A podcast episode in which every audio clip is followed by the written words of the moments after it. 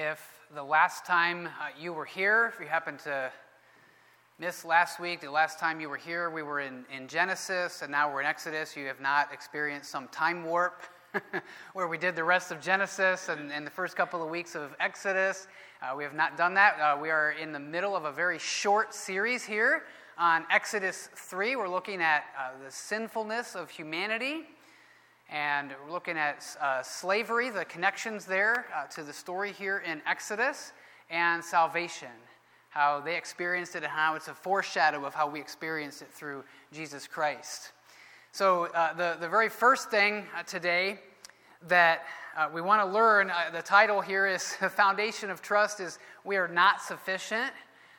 it is very helpful for us as human beings to know our limits uh, one of the ways, uh, unfortunately, in, in my own life in which I have uh, understood my limits is that I have attempted uh, many times to qualify for the Boston Marathon. And uh, God has spoken uh, through all of my fumbling and bumbling and training and trying and, and everything that, that right now, that's a limit that I have not been able to bust through. And it'll probably be a while before I try. I'm just tired of failing, actually. And so uh, that's the way it goes. You, you have the same result so many times, you just say, okay, well, uh, maybe I need to not do that anymore. and be reminded again that I can't quite do that. Uh, I'm sure I'll try at some point. But we have to know our limits. Maybe you, you have thought about something that you attempted or you've tried, and, and it's just been a, a limiting experience. You get to that point in your abilities, and you go, I know there's my, my ceiling, that's my limit. Uh, we, see, we see this today in this passage. We are going to learn something so true and so helpful about who God is uh, today, but we can't do that until we, as people, human beings, men, women, children in this room, who say, We are not. We are not who God is. We are sufficient and we are lower. And in order to exalt God, that we would lower ourselves. This is what's happening. This is what's part of the story. So, under the limits of man, we see today uh, that Moses, in some senses, uh, Moses underestimates uh, himself. He doesn't know what to think. Uh, he is walking along. There is a bush that is on. This is not the actual bush, by the way. This is an artist's rendition in case you thought that we had an actual picture from Exodus history. We don't. Uh, this is just something to get your mind going. But a bush is on fire and is talking uh, to Moses, and it is the voice of God and he is saying these things. And Moses, uh, like any one of us, really would, does not know what to do. He, he thinks about uh, himself, he thinks about God, he thinks about others, and, and there is a lowering of himself. So at this point, I'm going to have Ryan come on up. And uh, if you were here last week, uh, Ryan uh, ended early, and he's going to build us just a little bit of a bridge from where he was. Uh, if you see, I was on the inside, and so I had my, my outline filled out. I knew all the blanks, but the rest of you didn't. And I want, to, I want Ryan to share just for a couple of minutes this morning about uh, Moses being a, an unseen Savior. And there was one other one unknown. Uh, unknown and unseen. Okay. Yeah, yeah. Share Thanks. that with us. Just a yeah. little bit, Ryan. Speaking of the limits of man, yeah, there's limits of time and my understanding of time and all of that. So I appreciate the opportunity to just, uh, especially for those of you who may lean on OCD and maybe had an uh, unsettled feeling because you had some blanks that weren't able to be filled out at the end of last week. I apologize for that.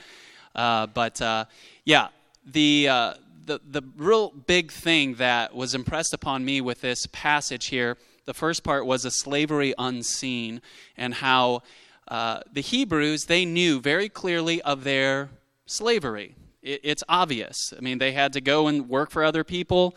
Uh, their children were, were killed. All of the male babies were, were killed, thrown into the Nile, right? There was no debate about, hey, we are in slavery. We are forced to do things that we don't want to do for no pay.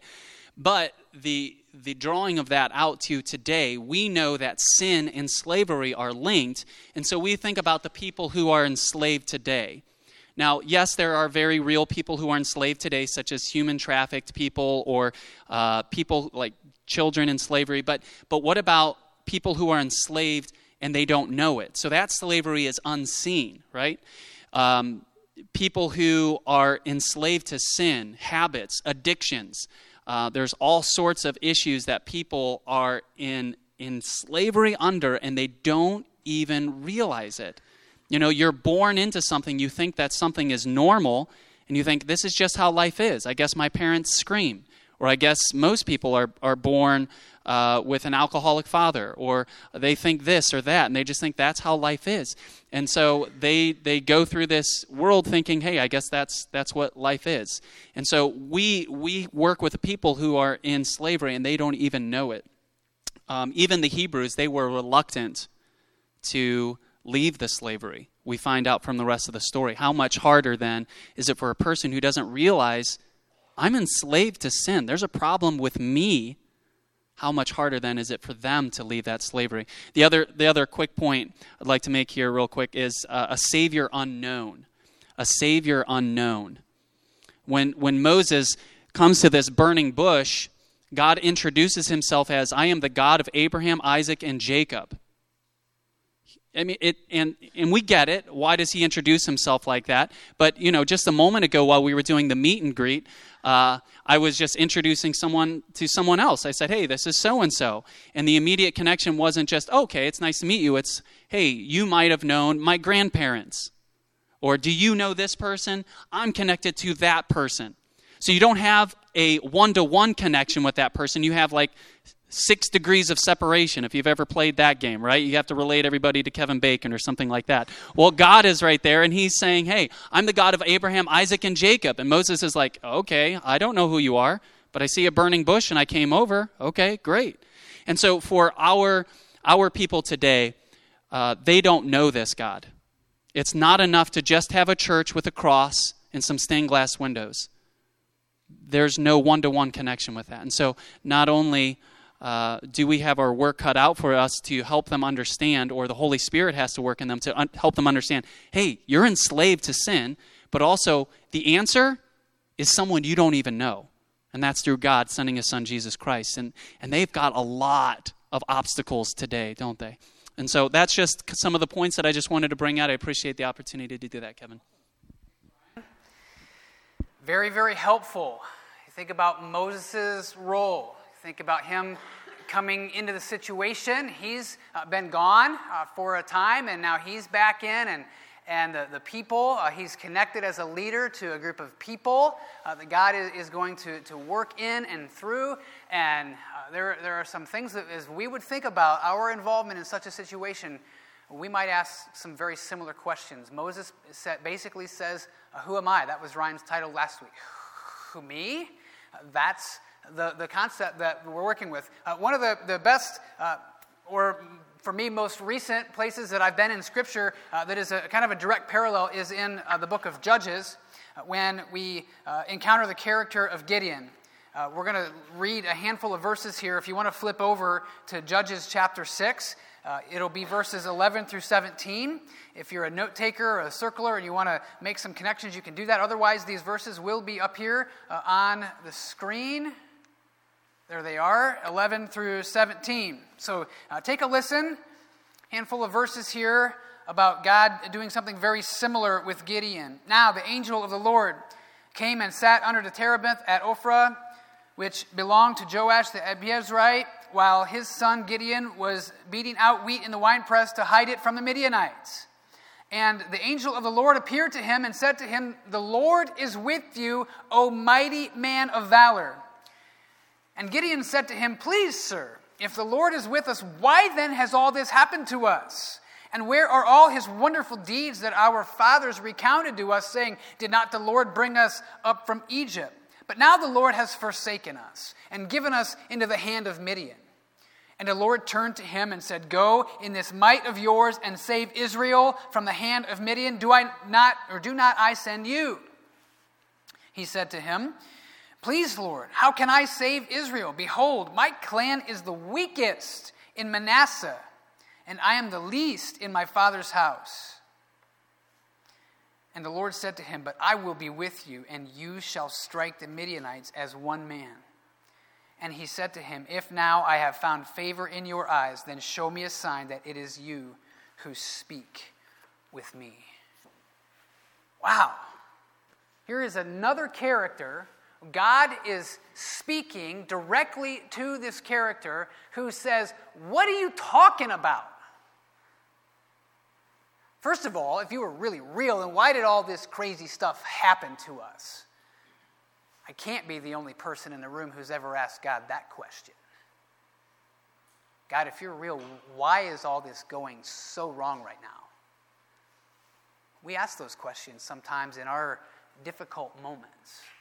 Well, that was what Gideon wanted to know about Midian. That's how he starts off his argument. Very common, very helpful to us. God doesn't brush him aside because he asks that question, he persists. No, it's you. What are you talking about? We're a bunch of weaklings over here. Haven't you noticed? The weakest clan, weakest tribe. That's me. And God says, No, you have the strength. Where these, these characteristics where, where God gets into these arguments, when people get into these arguments with God and they're calling, there, there's this exchange, and God has to convince. Uh, in that sense, is such a direct parallel to Moses, who, who, who responds, Who am I? Verse 12 today, he said, But I will be with you, and this shall be the sign. And then verse 13, and Moses said to God, If I come and say, The God of your fathers has sent me to you, and they ask me, What is his name? What shall I say to them? All these questions. You might ask yourself, thinking about this today, how does it look for somebody to lead effectively? How does it look for somebody to lead effectively? And if that person's answer is to explain to you, here's all my here are all my credentials, and here are all of my qualifications, and here is why you should believe in me, and you never once detect anything in them that says, I'm not sure I can do this, I might consider running away. Real leadership begins with knowing you can't. Moses is not a weakling, Gideon is not a weakling. They are humans that God is choosing to use. And the first thing they identify in themselves before God is, I can't do this, which is exactly right. It's the hallmark of godly leadership. I can't do this. I need somebody to help me out and make this clear. So Moses underestimates himself. I want to show you uh, something that we bring up uh, repeatedly here at our church. Uh, this is a, a, statement that we believe in captures so much of, of what God wants us to uh, be about and to be uh, doing and focusing on in the context and the life of our uh, local church. I have bolded out some of those words that we look at sacrifice as we worship, grow, and, and share together, a multi generational church.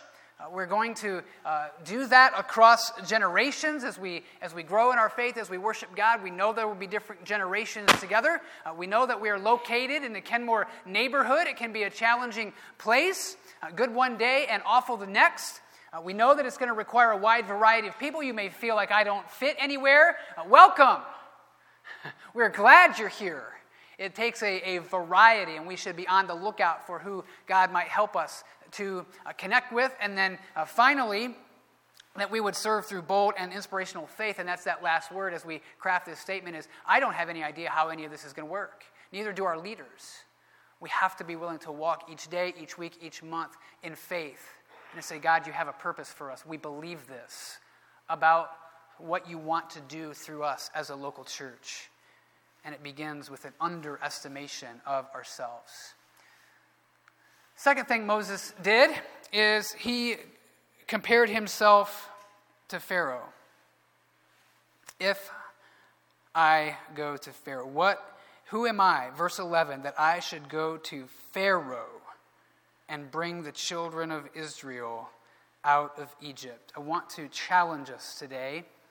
Uh, on its face, it seems that Moses is concerned that he doesn't stack up to Pharaoh. Pharaoh's the guy in charge. Moses knows that the people are in slavery, and Pharaoh is the human figure who has the power and the authority to let them go. And so, in that sense, from Moses' view, he is focused on the human being, and he, com- he compares himself in that sense and says, Who am I that I should go to Pharaoh? He's the one in charge. I can't do this. I don't want to tell any of you uh, today, so don't misquote me, uh, that we uh, should never respect people who have political power. Uh, God commands us to be uh, in uh, and under the authority of political and governmental leaders. But we shouldn't overdo it when it comes to our view of human leaders, the men and, and women, in our case, elected to serve us. They are God's servants, and God has a track record, I want to remind you today, throughout the Bible of humbling political leaders, just like He humbled Pharaoh. You may wish today that political conditions were better in, in our country or around the world for people to know Jesus. You may wish certain leaders held more biblical viewpoints. Uh, you may, all those things are great, but I want to remind you today that we can make a, a mistake when we focus too much on people. Now, let's take a look. Uh, I encourage you to flip to the book of Daniel. Daniel is one of the major prophets that God called to minister to his people. When they were exiled in Babylon, their obedience uh, failed, and God brought about people to uh, minister. Uh, Daniel was uh, one of the key leaders, and here is part of how Daniel recounts history. Verses 22 through 24, and then we'll skip to the end of the chapter. So, this is a confrontation with Belshazzar. Uh, that he does not remember some of the things that God had done in the past. So, you, his son Belshazzar, have not humbled your heart, though you knew all this, but you have lifted up yourself against the Lord of heaven, and the vessels of his house have been brought in before you. And you and your lords, your wives, and your concubines have drunk wine from them, and you have praised the gods of silver and gold, of bronze, iron, wood, and stone, which do not see or hear or know, but the God in whose hand is your breath, and whose are all your ways, you have not honored. Then from his presence the hand was sent, and this writing was inscribed. So God communicates directly to Belshazzar and says, you have not remembered what happened to your father. You have not remembered that the, the, the vessels of worship of the real and holy God have been yours, and you have misused them in drunkenness and in partying to worship false gods made of human and created materials. That's what you've done. And so God then speaks this very clear word to him, shows him what is going to happen there's verse 30. That very night, Belshazzar, the Chaldean king, was killed. God is able to humble human leaders. Moses, at this point in conversing with God, is considering himself compared to the greatness of Pharaoh, to the human governmental authority figure and doesn't consider himself up to the task. Pharaoh is a roadblock. We need to be reminded of the greatness of God. So, what stands opposite of this? Was there some other person that Moses was going to find that was going to do something bigger and stronger than he was? He didn't realize yet God was calling him. He's still trying to find a way out. Opposite of this is that the faith wasn't in a person. The truth is that we need God instead. And so, as we think today about the worship of God, I want you to know that God is sufficient. I have this table down here, and I'm going to ask if anybody, and I learned this in preaching class, how to carry a table in front of a group of people without tripping and making a fool of yourself. Okay, so I just completed that. A for me. I need a volunteer. My son has volunteered. Come on up, David. You can be in the sermon today.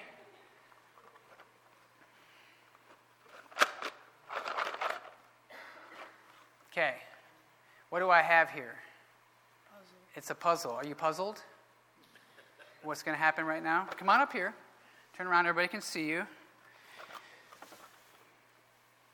We didn't plan this. We both have bright red on. I just noticed that. Okay, so here's what I want you to do. I want you to dump, how many pieces are in this? A hundred. I want you to dump all of these pieces out on this table.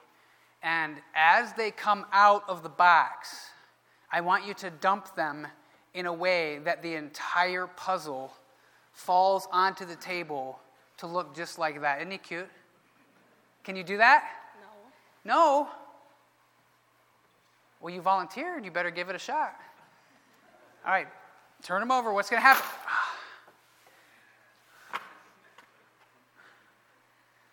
Do you think that that looks like that?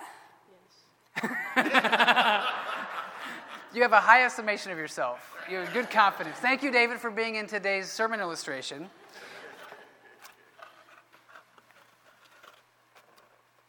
Unfortunately, when David volunteers for things, it, it often is a setup. I know that happened with Ryan, one of the illustrations one time, so David, you just have to calculate that. This was a setup. Any one of you would have failed. If you're sitting there going, I could have done this, you're self deceived. Moses asked God, Who should I tell them has sent me? Or has sent, yeah, who, who has sent me? That's what he wanted to know. And God said, I am. Tell them, I am has sent you. It sounds kind of crazy, but here's the, the big truth about God today that we have to get into our minds and we have to know is that God doesn't need anyone. He doesn't need anything. He doesn't need this earth. He doesn't need any of us. God is completely self sufficient in all that He is and all that He does. That is amazing. We can believe about our universe that a bunch of pieces from a puzzle just kind of randomly fell from the, the sky and the great stretches of the unknown of what never used to be and all they just all organized themselves beautifully into the right picture that is one option that we have in thinking about the formation of our universe and our existence. Yes, our existence as human beings and the, the, the existence of our solar system and universe and everything that's out there is all in play in this verse, in this statement that God says, I am. It's all in play. And so we have to think today did this just happen? Did all the pieces fall out of a, a puzzle box and just magically come together? That is one view. The other view says there was something outside of all that that caused it and ordered it and put it together. I don't know about you, but I'm going with the second one. That's our God. He is completely self sufficient. You may wonder, why has it gone so wrong? You may scratch your head, like, like Gideon, we read about him. How did all this happen? Why am I in this situation? Even right now, you may be in here today struggling, wondering where God is in the middle of your darkness, or the middle of your family's pain, or the middle of the trial, or the unknown, or the doubts that you have. You may say, Where in the world is God in the middle of all of it? Can ask those questions. Part of the answer is that God is completely sufficient. I'm going to get this out of the way and not trip. If you came to me and you hadn't met me, we'll go back to Ryan's illustration of kind of meeting some people during the meet and greet, and, and you hadn't met me and said, hey, so and so, I'm you know Jane or whatever your name is, and I said, hi, I exist and I put my hand out and I shook your hand and I said, I exist, you might think, well, this guy's a little weird. I mean, normally it takes a little while after somebody meets me to realize I'm a little weird. All right? But uh, this one, you would, I'd put out my hand and say, I exist, but okay, but what's your name? Moses asked God, Who should I say sent me? And God said, I exist. The name is a verb, it's a verb of being, it's a verb of I am. And it's not just for Moses' little pressure cooker of a situation of being called to lead these people out of slavery. Verse 14, God said to Moses, I am who I am, a verb of being. And he said, Say this to the people of Israel I am has sent me to you. Verse 15, God also said to Moses, Say this to the people of Israel the Lord is a form of Hebrew name for God, Yahweh get into that a little bit more uh, next week. We'll make some connections. The God of your fathers, the God of Abraham, Isaac, the God of Jacob has sent me to you. And catch the end of verse 15. I don't know if you put this together. This is my name forever, and thus I am to be remembered throughout all generations. Today we started our How to Study the Bible class.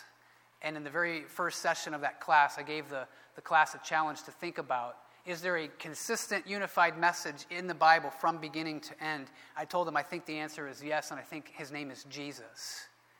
So let's think about this here in Exodus 3 and 14. Moses is being called, the bush is talking to him. God is supernaturally uh, putting a burden, a mantle of leadership on Moses. And he says, Tell them my name is I am. Now, let's uh, turn in our Bibles. We'll go to John chapter 8. I want you to see the Lord Jesus in his response to some of his detractors, uh, of which there were uh, many. And, and sadly, the people who were Jesus' biggest detractors were the people who thought they knew God the best. They weren't ready to see the Messiah, they weren't ready to see the, the Savior who would come and preach faith and healing and, and miracles and, and say, Trust in me for salvation. They weren't ready for him. They were wrapped up in their own ability to earn it. They thought they were sufficient. They didn't realize God was sufficient. And so, uh, verse 53 before this is Are you greater than our father Abraham who died? and the prophets died, who do you make yourself out to be? So let's pick it up here at 54. Jesus answered, If I glorify myself, my glory is nothing. It is my Father who glorifies me, of whom you say, He is our God. But you have not known him. I know him. If I were to say that I do not know him, I would be a liar like you. But I do know him, and I keep his word. Your father Abraham rejoiced that he would see my day. He saw it and was glad. So the Jews said to him, Are you not yet 50 years old, and you have seen Abraham? Jesus said to them, Truly, truly, I say to you, before Abraham was, I am. Jesus answers their questions about who he is by saying, I am sufficient. It's so amazing. It's so encouraging that we would sit in the same swirl of wondering and doubting at times. And God, are you going to lead me? How can you save me? I've sinned so many times. There's so much craziness that goes on in the world. People are murdered in mass and enslaved and trafficked. And even in our own community, we see these things happen, and I can't, I can't square it. I can't struggle with it. I want to do it. I want to fix it. I want to go, and I want to, and we want to do all these things. And and we sometimes we may be tempted just like this to blame God and say, "Where are the signs? Where's the help? Where's all this?" And and the answer is right here for us. His name is Jesus. He says he's enough. He says he's sufficient. He links back to Exodus chapter 3 from John chapter 8, and he says, I am. And it means I'm real, and I will be, and a now, and I'll be forever. And we have to know that. We have to be able to look at everything. We have to start with our sin we have to say, How do I have a relationship with God? we want to say, I've, I've done so many good things. I've taken the right classes. I've treated the right people in the right way. I've said all the best things. I've, I've served my time. And we can say, God, look at all of these works and look at how worthy I am. And God would say, No, not enough. You're missing the one who is enough. His name is Jesus. He's my son. He came so you don't have to be enough on your own. Trust in Him. That's exactly what Jesus is communicating to these people who think they're enough, or Abraham was enough, or their history as Jewish people was enough. They were trying to say, hey, we have enough. And Jesus said, no, before Abraham was, I am. It was a call to say, look at me as the one who is sufficient. Follow me, quit trusting yourself. And I want to challenge today as we wrap up what are the, what's the response? Their response in verse 59, I'm sure you've read it. So they picked up stones to throw at him, but Jesus hid himself and went out of the temple. There are times, friends, when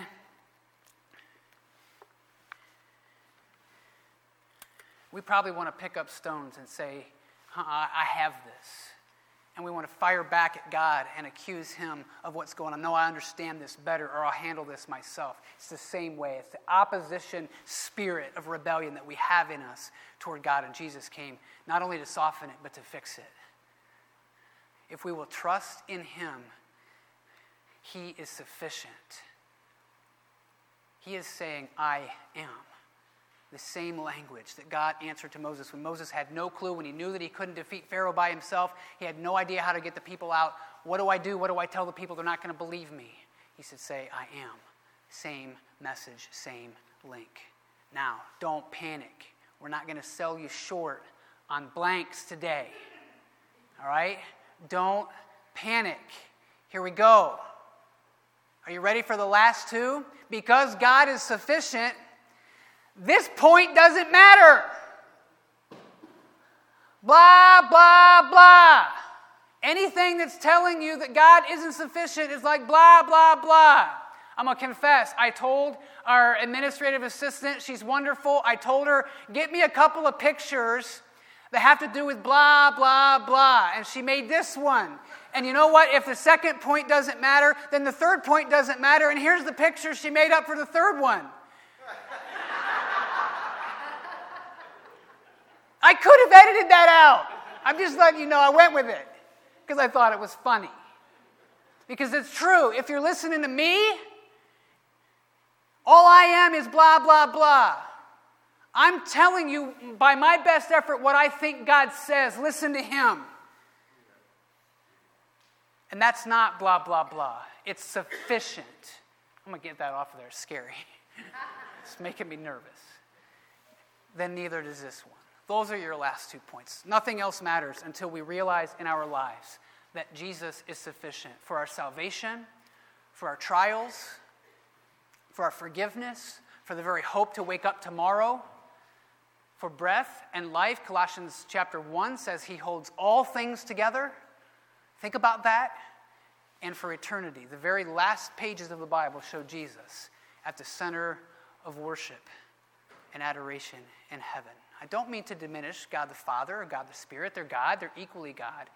The message of the Bible is how Jesus redeems and saves and glorifies and is worthy of our worship and is completely enough.